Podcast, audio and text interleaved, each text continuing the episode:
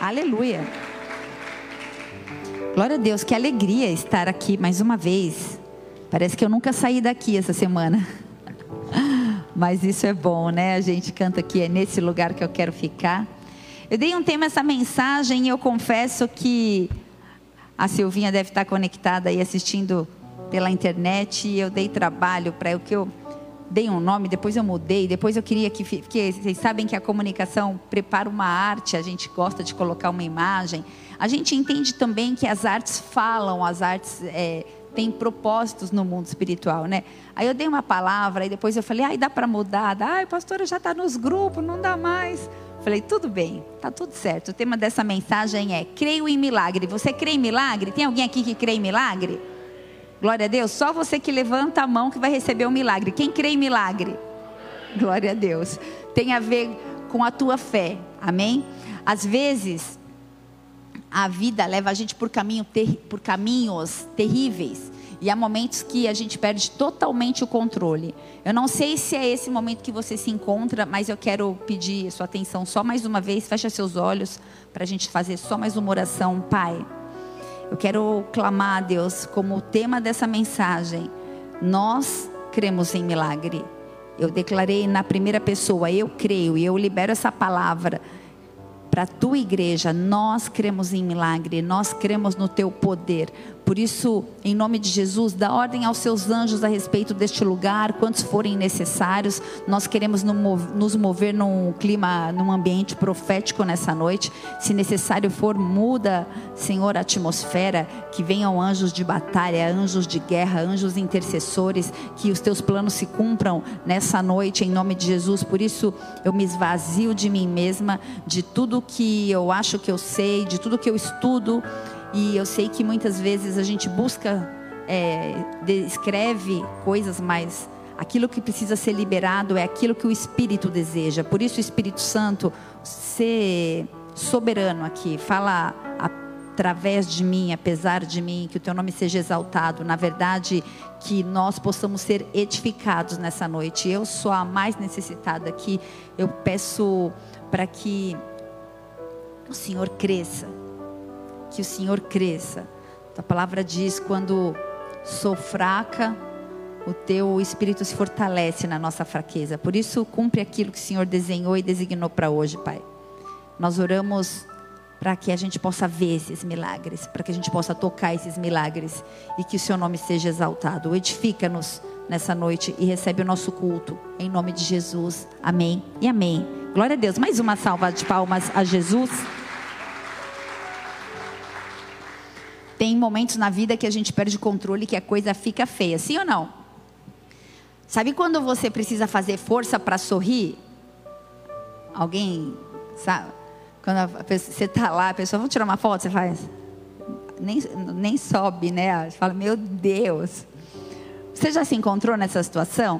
Sabe, em um momento quando a gente olha para o céu e a gente pergunta: Pai, porque o Senhor deixou chegar nessa situação? O que, que eu fiz? O que, que aconteceu? É quando a gente pede força para continuar. Fala, Senhor, me dá força para eu continuar. Eu estou no meu limite, eu não sei mais o que fazer. Quando a gente precisa lidar com cheiro de morte, Sabe quando você olha para alguma coisa, eu digo morte, posso dizer morte física, porque tem muitas, a gente tem repetido isso, né? Tem bilhões de pessoas de luto nesse momento de pandemia, mas sabe quando você olha para a tua vida e você vê cheiro de morte? Sabe quando você olha talvez para as tuas finanças, talvez para as tuas emoções, para a tua saúde, eu não sei, para a tua vida profissional, para os teus sonhos ou projetos e você só sente cheiro de morte, você está aí? Quando a gente fica à espera que venha alguém e dê uma fórmula super poderosa para a gente mudar a nossa situação. Você fala assim, ó, oh, preciso, tem aí, vende o kit kit milagre. Beba isso e sua vida é transformada. Dá vontade, beba, né? Ah, sei lá o que. É hora que a gente fica de conselho em conselho, mas parece que tudo o que dizem para a gente não nos leva a uma nova condição. Há momentos que a gente acredita que algumas pessoas vão ser usadas para resolver o nosso problema. E aí a gente busca um chefe, ou a gente busca os pais, ou a gente busca o cônjuge, né? ou a gente busca o governo, não sei, os auxílios emergenciais, mas a gente busca um respiro em algum lugar. Você está aí? Talvez você busque em um, em um amigo, talvez no seu líder de célula, ou em um líder da casa, ou talvez até no teu pastor. Tem hora que só resta essa frase: agora só um milagre. Você está aí? Amém? Você precisa de um milagre? A palavra milagre vem do latim miraculum, do verbo mirare, ó que chique, que quer dizer milagre, maravilhar-se. É um acontecimento, o dicionário diz que milagre é um acontecimento extraordinário. Milagre é aquilo que dá luz dos sentidos e dá conhecimento a coisas que não estão disponíveis, a coisas que não têm explicação científica. Milagre é uma luz a algo desconhecido. Você está aí? Milagre dá-se da forma a sugerir uma violação das leis naturais que regem os fenômenos ordinários e cotidianos. Se você precisa de um milagre, você está no lugar certo, amém? Tem cristão que passa tanta luta que quer assistir aquele filme A Espera de um Milagre 1, A Espera de um Milagre 2, A Espera de um. Fala, tenho 10, né? Estou aqui assistindo o filme, alguma coisa vai acontecer. Gente com luta financeira, gente com luta na saúde, nas emoções, todo tipo de luta. E eu quero te fazer uma pergunta nessa noite. O que nós podemos fazer quando nada parece dar certo? Ou, eu vou falar o tema aqui, que ia ser a mensagem, depois que eu tinha dado. Ninguém ia vir na igreja, daí falei, deixa esse mesmo. O tema seria: e se piorar? Aí esse é o momento que você começa a levantar, pega a sua Bíblia e fala: se piorar, eu estou lascada, eu vou embora, não quero ouvir essa palavra essa noite. Você está aí? Abra sua Bíblia em Ezequiel capítulo 2. O que nós podemos fazer quando nada parece dar certo? Vou falar um pouquinho sobre Ezequiel. Ezequiel, é, o contexto do que eu quero falar, pode deixar aí. É o Marcelo? É o Marcelo, né? Deixa aí, Má, por favor. Numa época em que nada dava certo, uma época de muita tribulação, uma época de caos, Deus nomeou um profeta chamado Ezequiel para profetizar para um povo. E esse profeta, ele viveu durante um dos períodos mais difíceis da história judaica, o exílio babilônico. Foi quando a Babilônia foi lá e destruiu tudo. Isso pode indicar o nome dele. Seu nome é Ezequiel que quer dizer Deus que me fortalece. Que Deus nos fortaleça, amém? Hoje, em todo o tempo, o tempo todo, em nome de Jesus. Ezequiel, ele testemunhou os babilônicos invadindo a sua nação e devastando Judá, destruindo o templo, matando pessoas, levando pessoas que exerciam funções como políticos, estudantes, jovens, é, capturando essas pessoas e levando para Babilônia. E ele foi um prisioneiro político, junto com o rei Joaquim e com seus príncipes. Então, era o tema da palavra. As coisas iam de mal a pior. E antes de entrarmos na história da Bíblia, eu quero te apresentar também um Ezequiel, que era um homem que um dia foi casado, mas ele perdeu a esposa antes da queda de Jerusalém. Ele perdeu sua esposa. Então eu quero contar a história para você de um homem que é viúvo. Você está aí? Amém? Ezequiel 8, versículo 1, diz assim: eu vou dar uma passeada em Ezequiel, fica aberto aí, tá bom? Ezequiel 8, versículo 1 diz: Sucedeu, pois, no sexto ano, no sexto mês, no quinto dia do mês, estando, eu estou acompanhando? Estando, ah, estando eu assentado na minha casa e os anciãos de Judá sentados diante de mim, que ali a mão do Senhor Deus caiu sobre mim. Então, eu estou dizendo que Ezequiel era um homem que tinha influência, ele recebia visitas na sua casa. Os anciãos, os anciãos eram os homens mais velhos, eram os senhores que tinham conhecimento, que tinham sabedoria, mas que, bus que buscavam ter um tempo com Ezequiel. Então, ele era um referencial da palavra para aquela época, onde a política era um caos, a religião vivia um caos, era um tempo onde o rei levantou muitos postes ídolos, a, era permitida o, era permitido o culto através de relações sexuais. Então as pessoas se relacionavam sexualmente entre elas na igreja, no templo, né? Antigamente chamava templo. E essas pessoas achavam que dessa forma elas estavam cultuando a Deus, ou seja, o povo que era que foi chamado para ser separado e santo estava vivendo uma festa do saci. Vocês estão aí? Uma bagunça. Eram tempos difíceis. Judá se voltou para a idolatria, para a ilegalidade. Eles, então esses anciãos eles buscavam alguém que tinha um referencial da palavra de Deus. Ezequiel era um moço, era um rapaz, ele era jovem, mas ele tinha temor à palavra de Deus. E ele foi um dos remanescentes que permaneceu e perseverou. A angústia de Israel era alimentada pelas tristes justiças que aconteciam em Jerusalém. Salmo 137, versículo 6, é um cântico e eu quero é, ministrar essa, essa, esse cântico aqui junto de vocês para ver o que eles cantavam naquela época. Diz assim: Se não me lembrar de ti, apegue-me a minha língua ao meu paladar. Você já ficou com a boca seca e a língua grudando assim, que é até difícil falar?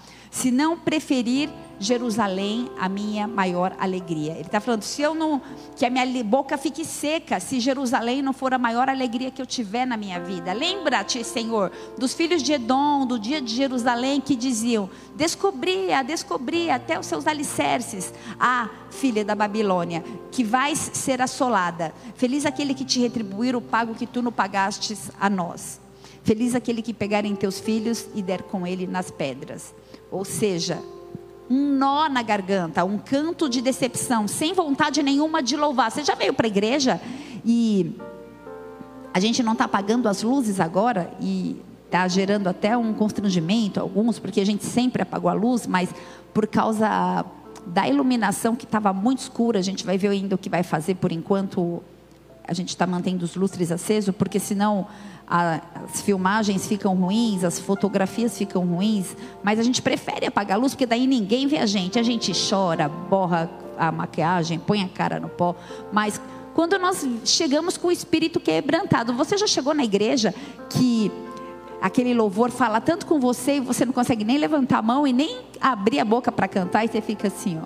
Mas não é porque você não tem temor a Deus, mas que você está tão no fundo do poço tão desesperado, tão numa situação que você fala, eu não sei, mas vai, o que é o próximo passo? Só um milagre.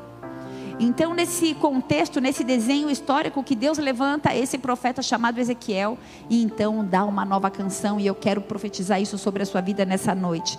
Deus levanta você para te dar uma nova canção, uma nova esperança. Em nome de Jesus, eu não sei o que você tem vivido, mas eu declaro na autoridade do nome de Jesus uma nova esperança e um cântico de alegria. Se você crê, dê uma salva de palmas a Ele. Aleluia capítulo 2 de Ezequiel. Talvez você diga assim: Ah, pastora, não tem como minha situação mudar mais. Você não tem noção. Deixa eu te falar uma coisa. Ele não desistiu de você. Ele não desistiu de você. Amém? Sua Bíblia está aberta? Ezequiel capítulo 2 diz assim: E disse-me Filho do homem, põe-te em pé e falarei contigo. Então entrou em mim o Espírito quando ele falava comigo. E me pôs em pé, diga, me pôs em pé. E ouviu o que me falava. E disse-me: Filho do homem, eu te envio aos filhos de Israel, às nações rebeldes que se rebelaram contra mim. Ele e seus pais transgrediram contra mim até esse mesmo dia. E os filhos são de semblante duro, são obstinados de coração. Mas eu te envio a eles e lhes dirá: Assim diz o Senhor Deus. E eles, quer ouçam, quer deixem de ouvir, porque eles são casa rebelde, hão de saber, contudo, que esteve no meio deles um profeta. E tu, ó filho do homem, não os temas, nem temas as suas palavras, ainda que, elas, ainda que estejam contigo sarças, espinhos, e tu habite entre os escorpiões, não temas as suas palavras, nem te assustes com o teu semblante, com os seus semblantes. Quando você falar, você vê a cara deles, porque quando a gente fala para alguém, a pessoa faz uma cara tão feia, a gente tem até medo que é sair correndo, né? Não te assuste com os seus semblantes, porque são casa rebelde.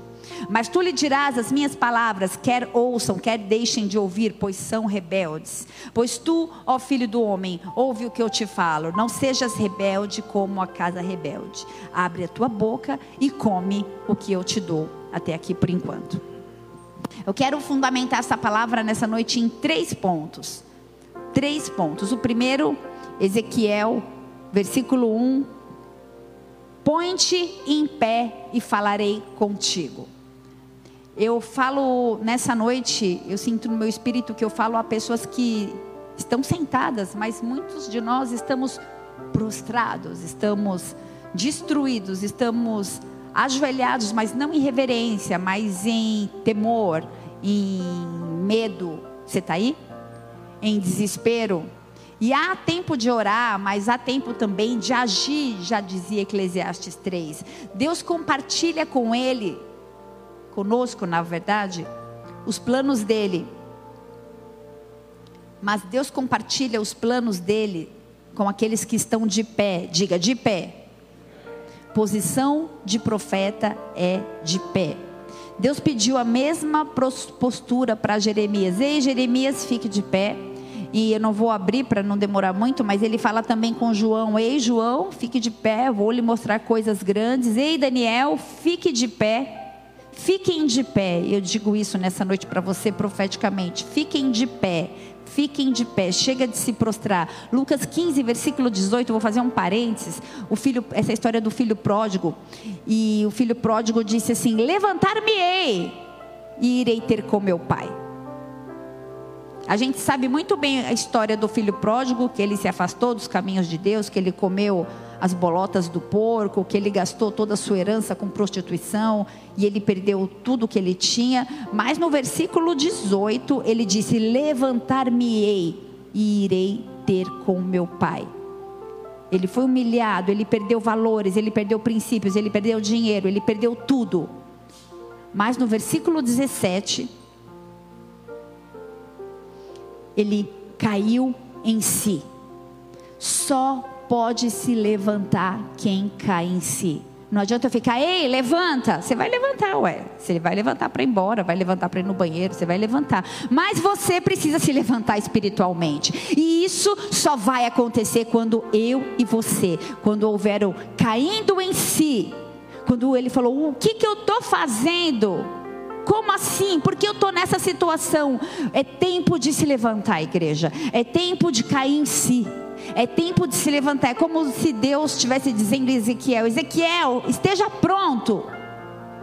Ele diz nessa noite: Filho, filha amada, levantem-se, estejam prontos, estejam de pé, como um atalaia, esteja de pé, como um guerreiro, esteja de pé, como um soldado, esteja de pé, como um diácono.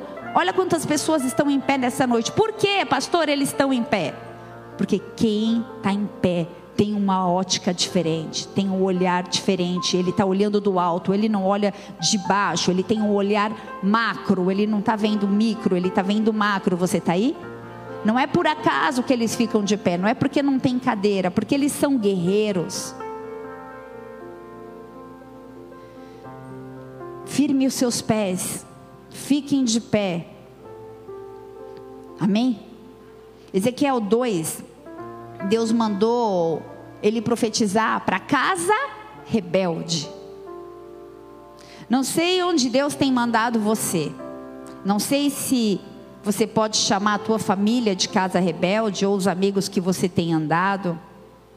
Eu não sei se é no teu âmbito profissional, mas Deus sempre envia um profeta para falar para a casa rebelde. Eu não sei quem são os seus familiares, mas Deus te levanta como profeta na sua casa. É tempo de ficar em pé. Deixa eu te falar uma coisa. Quem usa armadura não fica sentado. Não dá para colocar uma armadura e sentar. A armadura precisa nos manter ereto, porque ela protege o nosso corpo. Isso dá uma outra pregação.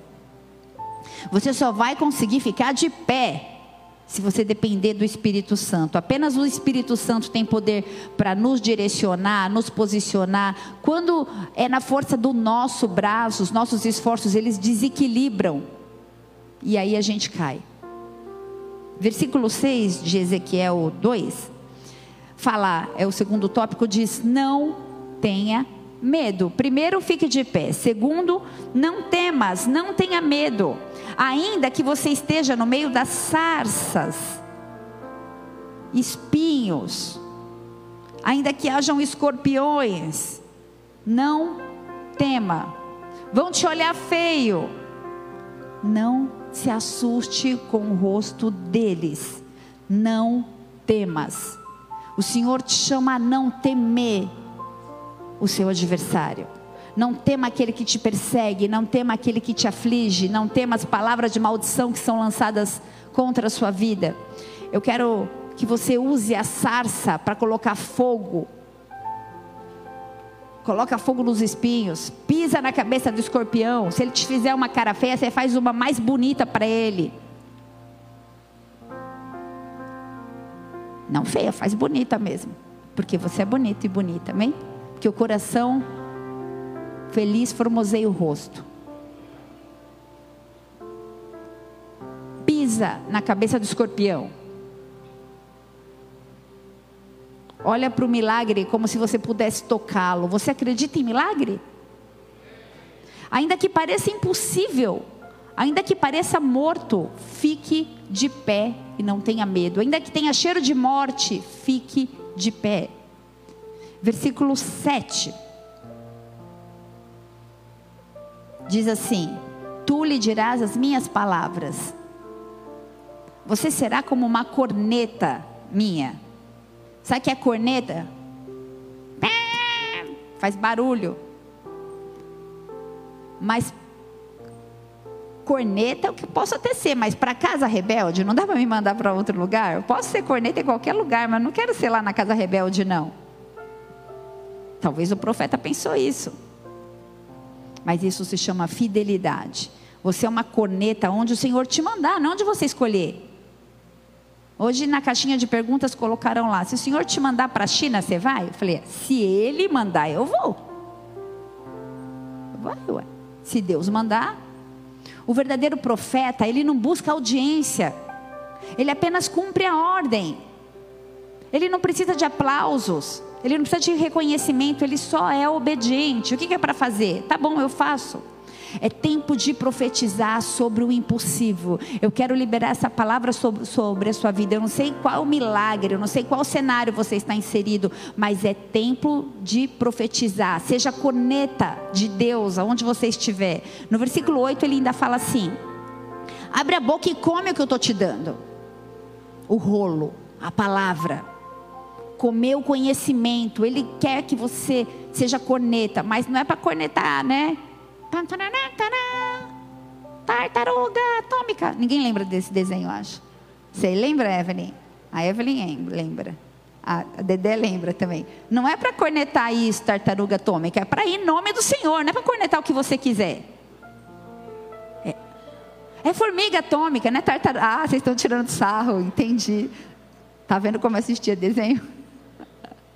Formiga atômica. Agora eu lembrei comer a palavra, porque a boca fala do que o coração está cheio. Está lotado. Esses dias estou andando no, no, meio do povo aqui, estou ouvindo palavrão. Falou, não é possível. Acho que é. Estou ouvindo de longe. Não. A boca fala do que o coração está cheio. Tem que comer palavra. Comer o conhecimento, ele quer derramar. Siga a minha palavra, não se entregue, levanta, não murmure mais, ele diz. Come o que eu estou te dando. Esse é o momento que Deus exige uma dependência nossa para com Ele.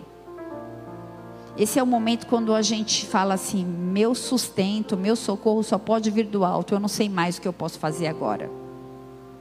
Quem lê a Bíblia de capa a capa, percebe que ela foi escrita pelo mesmo autor. E essa Bíblia é uma Bíblia que fala de amor, é uma Bíblia que fala de restauração, é uma Bíblia que fala de, ressurrei de ressurreição. Só que a ressurreição na Bíblia não é para a gente aprender que Jesus vai ressuscitar apenas, mas nós seremos ressuscitados também. Nós seremos ressuscitados também. Sabe? Você acho que conhece esse louvor. Já estou crucificado com Cristo. Agora vivo, não mais eu. Não precisa tocar, não, só essa frase. Já estou crucificado com Cristo. E agora vivo, não mais eu. E se você não vive mais, se é Cristo que vive em você, quer dizer que você morreu, amém ou não? Vocês estão comigo? Morreu para suas vontades, morreu para os seus desejos, morreu para os seus projetos, morreu para os seus sonhos. Mas, pastor, eu não estou entendendo nada. É antagônico isso. Está falando de milagre, mas que eu morri, não é mais para eu sonhar nada, é mais querer nada. Agora eu fiquei confuso. Existem impossíveis para Deus, igreja? Sim ou não? Existe um milagre que Deus quer que seja cumprido nas nossas vidas, mas existem coisas que a gente chama de milagre que não são o centro da vontade de Deus para as nossas vidas. E muitas vezes a gente permeia uma vida inteira correndo atrás de algo que não é aquilo que Deus tem para a gente. E a gente se frustra com as pessoas, com a sociedade, com a igreja e com Deus. Como saber? Buscando intimidade e relacionamento. Mateus 6, versículo 10 fala assim: Seja feita a tua vontade, assim na terra como no céu.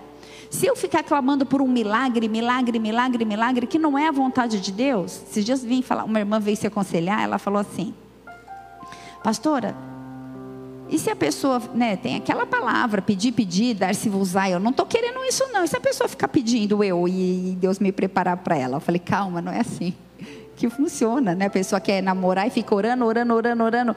Aí ela fala, eu não estou querendo essa história não, não é de Deus para minha vida. Deus ele testifica em ambos os corações. Isso é uma pregação para o Flame, hein? É boa. Lucas 22, versículo 42 fala assim: Pai, se queres, afasta de mim esse cálice. Se entretanto seja feita não a minha vontade, mas a tua.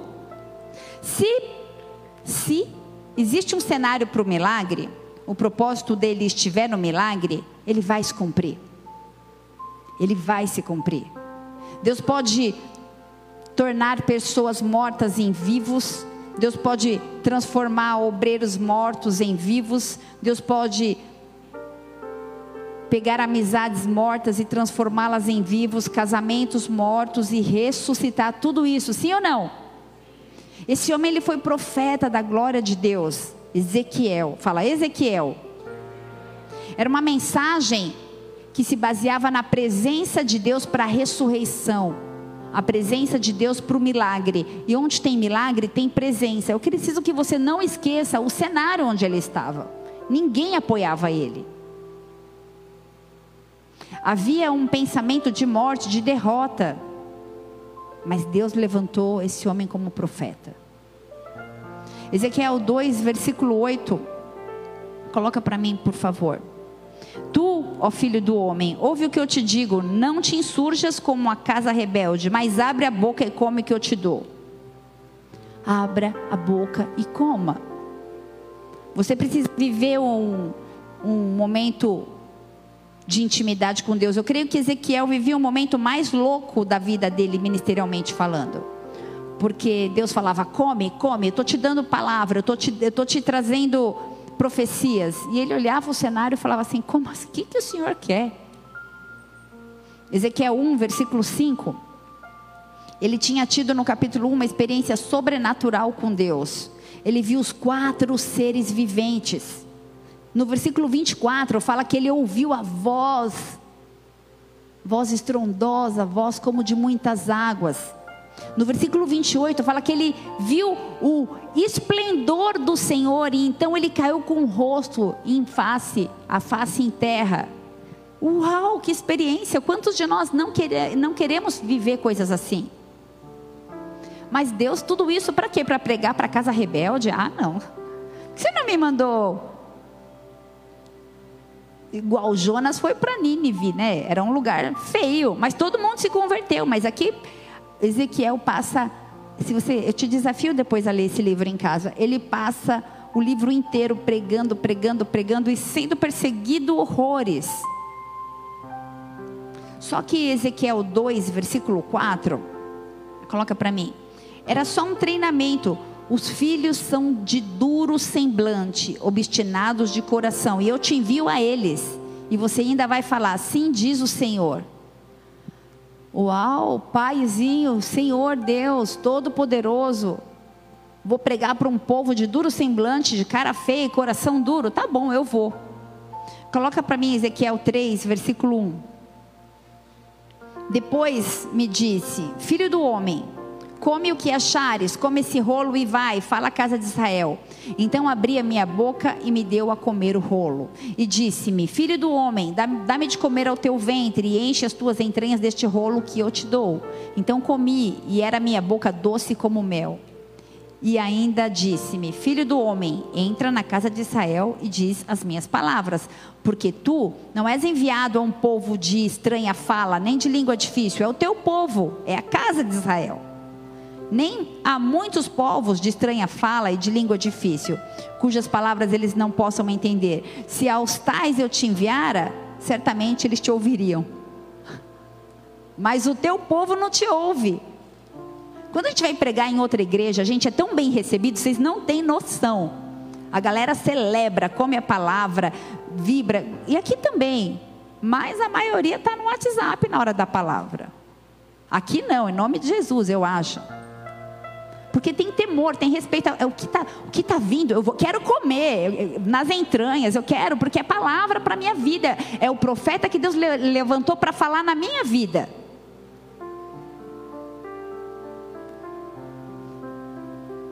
E Ezequiel devia comer esse rolo porque a mensagem deveria ser parte da vida dele. A nossa vida é uma pregação. Agora com essas perguntinhas então de Instagram, falei, meu Deus, agora que é tudo muito exposto mesmo, né? Que você tá, só falta você responder a mensagem do banheiro, porque você responde, porque tanta mensagem não dá tempo, então você vai lavando roupa, limpando o cocô do cachorro, lavando casa, fazendo a comida, vindo para a igreja, no carro, aí você para o carro, estaciona, responde, aí continua dirigindo, aí vem outro e vem outro, fala, meu Deus. Porque a sua vida é uma pregação. Você precisa ser a mesma pessoa aqui e lá fora. Mas eles rejeitavam Ezequiel. Agora era para repetir o tema da mensagem. Então fala comigo, fala assim: "Mas a coisa pode piorar". A casa de Israel, o povo da aliança de Judá, era o povo que rejeitava esse profeta. Em Ezequiel 5,10, depois você dá uma olhada na sua casa, até canibalismo esse povo cometeu. Os pais comeram, o negócio estava feio. Eles levantaram postes ídolos, veio fome, veio crise no governo, eles não tinham o que comer. Ah, era o povo separado. O pecado foi tanto que eles cheiravam morte. Ezequiel 3, versículo 14, diz que havia amargura no espírito, não estou falando na alma, a amargura era tanta que ela estava já no espírito, entranhada no espírito. Eles não conseguiam mais se movimentar espiritualmente, tamanha era a paralisia espiritual. Mas as mãos do Senhor era sobre Ezequiel. A mão forte do Senhor é sobre você. A mão forte do Senhor é sobre você. Ezequiel 6, versículo 1 Marcelo, me acompanha aqui, querido. E veio a minha palavra do Senhor dizendo: Filho do homem, dirige o teu rosto para os montes de Israel e profetiza contra eles. E dirás: Montes de Israel, ouvi a palavra do Senhor Deus. Assim diz o Senhor Deus aos montes, aos outeiros, aos ribeiros e aos vales: Eis que eu, sim, eu trarei espada sobre vós e destruirei os seus lugares altos. Então serão assolados os vossos altares e quebradas as vossas imagens do sol, e eu derrubarei também os vossos mortos diante dos vossos ídolos, e porei todos os cadáveres dos filhos de Israel diante dos seus ídolos, e espalharei os vossos em redor dos vossos altares. O Senhor estava irado, porque a coisa estava feia. O Senhor também se ira em todos os vossos lugares habitáveis, as cidades serão destruídas, e os vossos lugares altos serão assolados, para que os vossos altares sejam destruídos e assolados, e os vossos ídolos se quebrem e se acabem, e as vossas imagens sejam cortadas, e desfeitas as vossas obras, as vossas maldições, e os mortos cairão no meio de vós para que saibais que eu sou o Senhor. Sabe, família, às vezes a desgraçada está tudo acontecendo do nosso lado e a gente quer culpar o diabo, mas muitas vezes é a ira de Deus por causa daquilo que nós estamos inseridos. Onde, onde você tem andado? Mas então eu porei um remanescente. Eu deixarei um remanescente para que tenhais as nações, alguns que escaparem da espada, quando fordes espalhados pela terra. Então, os que dentre vós escaparem se lembrarão de mim entre as nações por onde forem levados em cativeiro, porquanto me quebrantei por causa do seu coração corrompido, que se desviou de mim, por causa dos seus olhos que andaram se corrompendo após os seus ídolos e terão nojo de si mesmos por causa das maldades que fizeram em todas as suas abominações. Repete assim comigo, diga: Mas a coisa pode piorar.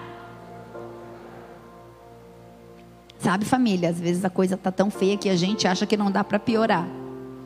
Às vezes o nosso coração parece uma pedra.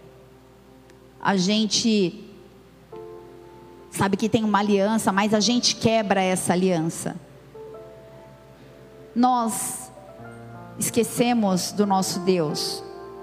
E nós muitas vezes permanecemos sendo abençoados ainda que nós sejamos infiéis, o nosso Deus permanece fiel, amém? Ele ainda é fiel. Ezequiel 36, versículo 26. Às vezes é preciso que a gente passe por um processo de humilhação e morte, se for necessário. É preciso que o coração duro, que o coração de pedra, que o cético, que o incrédulo e o ferido seja destruído o coração, eu estou falando, não a pessoa, tá? É necessário que a gente venha receber um novo coração no lugar do coração de pedra. E dar-vos-ei um coração novo, e porei dentro de vós um espírito novo, e tirarei da vossa carne o coração de pedra, e vos darei um coração de carne, e porei dentro de vós o meu espírito, e farei que andeis nos meus estatutos, e guardeis os meus juízos, e os observeis e habitareis na terra que eu dei aos vossos pais, e vós sereis o meu povo, e eu serei o seu Deus. Para o Espírito Santo estar dentro de nós, é preciso que o espírito humano se aquete, é preciso que a nossa alma se aquete, para que a gente possa guardar os estatutos do Pai. Quando a gente mantiver a nossa aliança, quando a gente mantiver o nosso relacionamento, quando a gente mantiver a nossa obediência, a gente vai conseguir ficar de pé e se manter de pé. Porque não adianta ficar de pé cinco minutos, cansar e sentar de novo. Fala assim, mas a coisa pode piorar.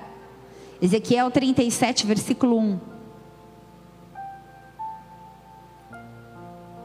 Veio sobre mim a mão do Senhor e ele me fez sair do espírito do Senhor e me pôs no meio de um vale que estava cheio de ossos e me fez passar em volta deles, e eis que eram muito numerosos sobre a face do vale, e eis que estavam sequíssimos. Os ossos estavam sequíssimos. Um monte de ossos seco. Talvez você olhe para a sua vida e quando eu te digo se você precisa de um milagre, é assim que você enxerga a sua vida, um monte de ossos secos. Eu duvido que a tua situação seja pior que essa. Ezequiel ele foi chamado para pregar para um povo rebelde que não queria ouvir, um povo de coração duro, mas ele obedeceu. Ele estava vivendo um estágio, diga um estágio.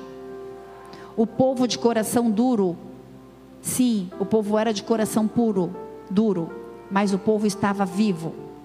Diga, povo de coração duro, mas estavam vivos. Eles tinham ossos, eles tinham músculos, eles tinham carne, eles tinham pele, eles tinham inclusive orelhas e ouvidos. Agora, Ezequiel, numa outra fase, ele estava em outro local chamado de vale, vale de ossos secos, e lá não havia carne, nem músculos, nem pele, nem ossos e nem ouvidos. Diga assim: Eu creio em milagre. E seja fiel no pouco. Talvez Ezequiel achasse difícil profetizar para aquela casa rebelde, imagina quando ele chegou no vale de ossos secos. A primeira congregação lá em Ezequiel 2 ainda estava viva. Ezequiel pode ter até pensado em resistir à ordem de Deus, mas ele obedeceu. Parecia impossível. Opa, travou aqui. Parecia impossível. Tinha cheiro de morte. Mas ele estava lá. O treinamento de Ezequiel foi a casa rebelde. Eu não sei o que você está passando, mas talvez você esteja no meio de um treinamento. Nada acontece na sua vida por acaso, existe um propósito. Havia desespero, havia cheiro de morte, tudo era um caos. Imagina se Deus mandasse Ezequiel direto para o vale, e a gente conhece o final da história, o que aconteceu. Mas se Ezequiel tivesse ido direto para o vale, não tivesse passado por casa rebelde, será que ele teria fé o suficiente para ver o milagre? Você está aí? Eu não sei como você está vivendo, mas talvez seja um estágio e talvez as coisas tenham ficado pior. Mas vai vir o melhor, vai vir o milagre. Porque o Senhor está nos aperfeiçoando, nos moldando, nos constituindo nos constituindo. A casa rebelde foi só um treinamento. Eles tinham ouvido e não, e não, e não queriam escutar. Deus está preparando aqui nesse lugar um exército de valentes. Eu creio nisso. Tudo que você está vivendo é só um treinamento. Parece que tudo fica cada vez pior, mas deixa eu te falar uma coisa: é só o cenário do milagre. É só o cenário do milagre. Tudo isso que está acontecendo, ele permanece no controle, no controle. É só o cenário do milagre. O seu milagre vai chegar. Ezequiel 37, versículo 3 diz assim: Veio sobre mim a mão do Senhor. Ele me fez sair no espírito do Senhor, me pôs no meio, no meio de um vale cheio de ossos. Me fez passar em volta deles. Eram muitos, eram muito numerosos sobre a face do vale. Estavam sequíssimos. E ele me disse: Filho do homem, por, ver, por, por, porventura viverão esses ossos? E eu disse: Sim, tu sabes. Talvez se ele tivesse ido direto para lá e não tivesse passado pela casa rebelde, ele ia falar assim: não sei. Mas ele já tinha visto o um milagre acontecer. Então me disse: profetiza sobre estes ossos e dize: ossos secos, ouvi a palavra do Senhor. Assim diz o Senhor Deus a esses ossos: Eis que farei entrar em vós o espírito e vivereis, e porei nervos sobre vós, e farei crescer carne sobre vós, e vos estenderei pele, e porei em vós o meu espírito, e vivereis, e sabeis que eu sou o Senhor. Ele é o Senhor na sua vida, ainda que haja cheiro de morte, ainda que hajam ossos sequíssimos, haverá vida, haverá vida, haverá vida. A primeira congregação parecia viva viva, mas estava morta. A segunda congregação parecia morta, mas estava viva. Talvez você pareça nessa noite que está como alguém morto, mas eu declaro que você está vivo, que a vida de Deus flui em você, que você vai se mover no profético, que você vai se mover no sobrenatural, que os milagres vão chegar, que você vai viver o desenho de Deus para sua vida em nome de Jesus. Em nome de Jesus. Eu creio que a igreja vai experimentar um tempo de milagres. Você está sendo preparado. Vocês estão sendo preparados. Eu estou sendo preparada. Nós estamos sendo preparados. Por isso, fique de pé, não se prostre. Eu digo isso. Pode ficar de pé se você tem fé. Já faça disso um ato profético. Fique de pé nesse lugar e diga: Eu não vou me prostrar, porque o Senhor me levanta como profeta nessa geração. Eu vou profetizar para a casa rebelde. Se precisar, eu vou profetizar para o vale de ossos secos e eu vou ver o milagre. Você acredita em milagre? Você acredita em milagre? Imagine você como profeta nesse lugar, na sua casa. Pode sentar se você quiser. Já vou acabar. Eu quero te desafiar a ser profeta na sua vida.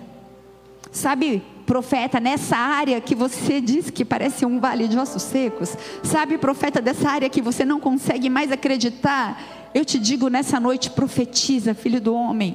Profetiza, profetiza sobre a sua saúde, profetiza sobre a sua vida espiritual, profetiza sobre as suas finanças, profetiza, filho do homem. Ezequiel 37, versículo 3, o Senhor pergunta: Porventura viverão esses ossos? O Senhor te pergunta nessa noite: Tá tudo morto, é só osso. E a resposta vai vir de você: Porventura vai haver vida e você vai dar a resposta: haverá vida. Eu creio que haverá vida. Profetiza isso sobre a sua vida. Eu profetizo vida na minha vida sobre você. E Então, Ezequiel ele começou a se lembrar das primeiras palavras que Deus deu para ele, lá para a casa rebelde: Vai, filho, eu estou contigo. E quando a gente lembra das primeiras palavras que Deus disse a nosso respeito, isso gera em nós uma energia espiritual. Vocês têm promessas. Talvez essas promessas tenham ficado muito no passado, mas o Senhor vai trazer a sua memória, isso vai te dar esperança, isso vai te revigorar espiritualmente, porque os planos do Senhor não são frustrados, os nossos podem ser, mas os planos do Senhor não serão frustrados nas nossas vidas. Você é um agente de transformação. Você sabe quem você é no mundo espiritual? Sabe qual é o seu papel no reino? Sabe qual é o seu chamado? Você foi chamado para viver exatamente um momento como esse. Você é um agente de transformação, então faça a diferença, comece a fazer a diferença. Se o Senhor quiser, esse vale vai ressuscitar. E posso te falar? Eu que sei os pensamentos que tenho a vosso respeito, pensamentos de paz, mas não de mal. Ele tem pensamentos de paz a seu respeito. Os hebreus que estavam exilados lá na Babilônia, eles tinham um provérbio: os nossos ossos se secaram e se secou a nossa esperança. Eles só enxergavam ossos secos, mas eu declaro na autoridade do nome de Jesus que você está no vale da decisão e você vai tomar uma decisão nessa noite de enxergar a vida. Aonde só havia morte, você vai enxergar a vida e você vai ver e viver o sobrenatural de Deus. Ezequiel 2, versículo 4 profetiza sobre esses ossos. Escuta a palavra do Senhor. Assim diz Adonai, o Senhor Jeová: Eis que infundirei em vós o espírito e vivereis. Versículo 7. Mas tu dirás a minha palavra. Para de se auto-amaldiçoar. Para de falar que está velho. Para de falar que não dá mais. Para de falar que as portas estão fechadas. Para de falar que o governo está um caos. Ezequiel vivia a própria desgraça nesse momento. A história eles, gente, eles cometiam canibalismo. A coisa estava feia demais. O Senhor estava irado com tudo aquilo que estava acontecendo. O Senhor sabe o que está acontecendo na sua vida. Mas Ele diz: diga a minha palavra. Nós não somos homens é, circunstanciais, mas nós nos movemos pela fé e pelo Espírito. Nós não somos circunstanciais. Para profetizar a cura, você precisa crer na cura. Porque se você começar a liberar esse poder de ressurreição sobre as áreas mortas, sobre a sua vida, sobre a sua família, vai haver vida, vai haver ressurreição, vai haver vida, vai haver ressurreição, vai haver vida, vai haver ressurreição. Creia nisso, creia nisso. Eu declaro ressurreição e vida. Ressurreição e vida. Ressurreição e vida. Baixa sua cabeça, feche seus olhos. Antes de encerrar esse culto, eu quero desafiar a tua fé. Vida, ressurreição. Eu quero te desafiar a ter uma nova atitude uma nova percepção espiritual, para que você venha se mover profeticamente, para que você venha profetizar. O Espírito de Deus, Ele vai te dar poder e o milagre vai chegar. Deixa eu te falar uma coisa: o seu milagre vai chegar. Creia nisso, o seu milagre vai chegar. O seu milagre vai chegar. A gente vai adorar o Senhor. Enquanto a gente adora o Senhor, eu quero que você declare essa palavra sobre a sua vida: o meu milagre vai chegar. O meu milagre vai chegar. Nós não somos aqueles que, que não creem ou que retrocedem, mas nós somos aqueles que avançam. O meu milagre vai chegar. Apaga a luz, por favor.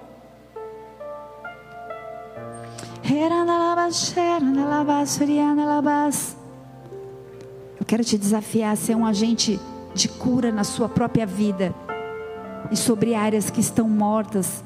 Talvez haja cheiro de morte. Talvez não haja mais nenhum tipo de expectativa.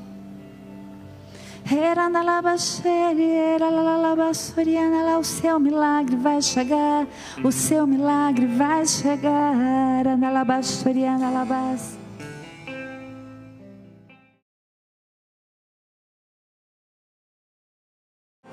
Palavra, a palavra de Deus diz que em nome dele nós deveríamos, nós viveríamos coisas maiores do que aquelas que ele viveu. Eu declaro que você vai ver o vale de ossos secos, aquilo que já não tinha mais vida, aquilo que tinha cheiro de morte. Eu profetizo na autoridade do nome de Jesus vida sobre a sua vida. E eu declaro que quebrada está toda murmuração, toda palavra de maldição, tudo aquilo que você libera, todo tipo de autoimprecação, tudo aquilo que você fala a seu respeito que não é o que Deus pensa acerca de você. A palavra diz em Ezequiel 37, fica aí no seu lugar ainda, que vem dos quatro ventos do Espírito e entra nesses mortos para que vivam. Até o versículo 9 ainda não havia vida. Não havia vida, mas o profeta começou a profetizar.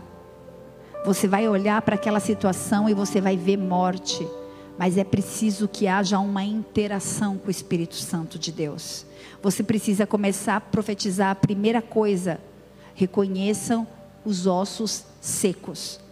Porque muitas vezes nós nos movemos como massa e levantamos a mão e eu quero milagre, mas você não sabe nem qual milagre você quer. Você precisa saber qual milagre você quer.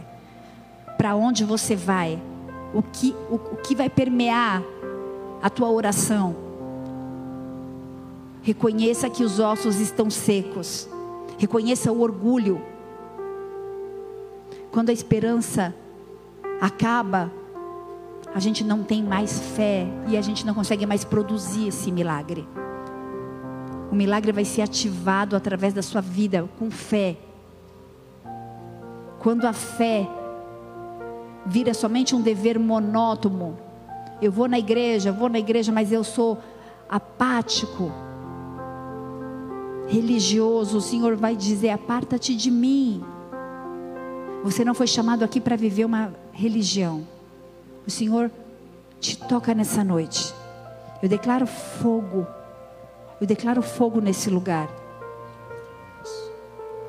Muitas vezes a gente só tem saudade do passado, mas o Senhor tem coisas grandes para você, para o seu futuro. Além de admitir os ossos secos, você precisa repudiar. Falar, eu não aceito essa morte na minha vida.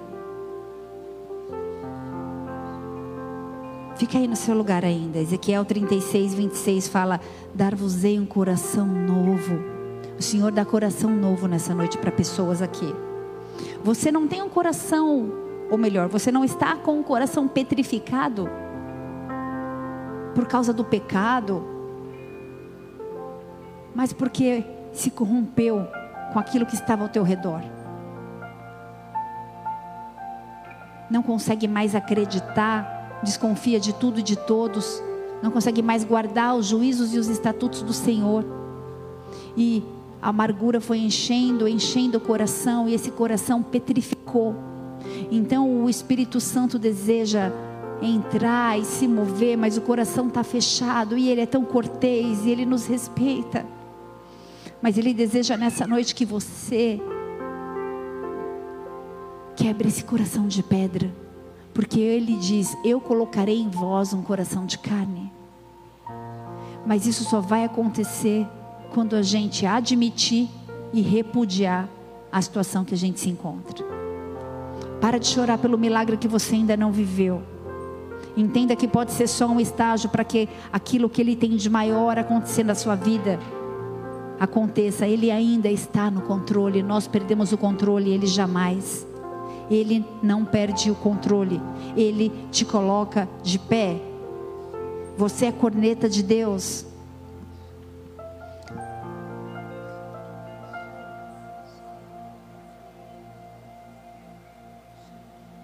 Eu quero declarar fogo aqui nesse lugar, amém?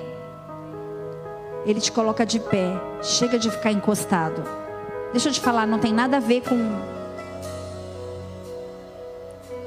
com, com coisas externas, tem a ver com o teu relacionamento com Deus, tem a ver com a tua fé, tem a ver com o teu processo, tem a ver com aquilo que você está vivendo e onde você quer chegar. Tem a ver com o teu posicionamento quanto filho, como profeta nessa geração. Tem a ver com o teu chamado, tem a ver com a tua história, tem a ver talvez com a casa rebelde a qual você está inserido. Eu não sei, mas o Senhor te escolheu, porque ele confia em você e ele diz que coisas maiores do que ele já fez você vai fazer.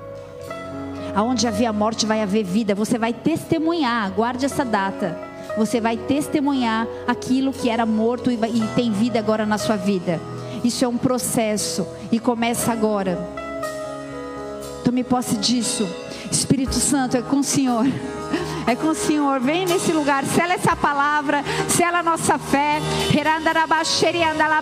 Vem com fogo, porque só o fogo tem poder de, de quebrar o coração de pedra. Só o fogo do Espírito, só o fogo do Espírito. Espírito Santo vem, Espírito Santo vem, Espírito Santo, Espírito Santo, Espírito Santo, Espírito Santo. Nós te desejamos, nós te desejamos, nós te desejamos. Vem mais uma vez, vem mais